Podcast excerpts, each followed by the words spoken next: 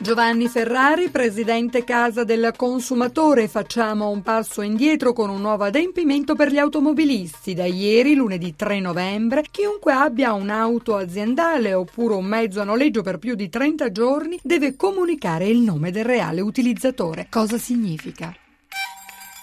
Significa che tutti i casi in cui il proprietario del mezzo è diverso dalla persona che lo utilizza, quindi tipicamente il caso dell'auto aziendale che è intestata all'azienda ma la guida il dipendente, oppure i casi di noleggio a lungo termine, ecco in tutti questi casi deve essere data comunicazione alla motorizzazione civile dei dati di chi utilizza stabilmente il mezzo essendo persona diversa dal proprietario. Quali le sanzioni? Le sanzioni sono molto elevate, è prevista una sanzione di 705 euro addirittura per chi non fa questo tipo di comunicazione. Però vorrei tranquillizzare, questo adempimento riguarda soltanto i nuovi utilizzatori di mezzi, per cui i nuovi noleggi a lungo termine, le nuove vetture che vengono consegnate ai dipendenti e non chi già si trova in questa condizione. Per le scadenze invece lunedì 10 novembre, ultimo giorno per regolarizzare il proprio 730, chi riguarda e cosa bisogna fare. Riguarda professionisti abilitati e CAF i quali hanno un termine ultimo per la trasmissione telematica all'Agenzia delle Entrate dei dati contenuti nelle dichiarazioni integrative 730 e poi anche un termine che riguarda società e imprese per la consegna ai loro dipendenti o pensionati del modello 730 integrativo. Sempre lunedì, questa volta per banche e istituti di credito, ultimo giorno per il versamento del bollo sugli assegni circolari emessi sino al 30 settembre 2014. Sì, è un adempimento che riguarda appunto banche e istituti di credito è relativo all'imposta di bollo sugli assegni circolari. Il versamento deve essere effettuato tramite modello F23 presso banche, agenzie postali o concessionari.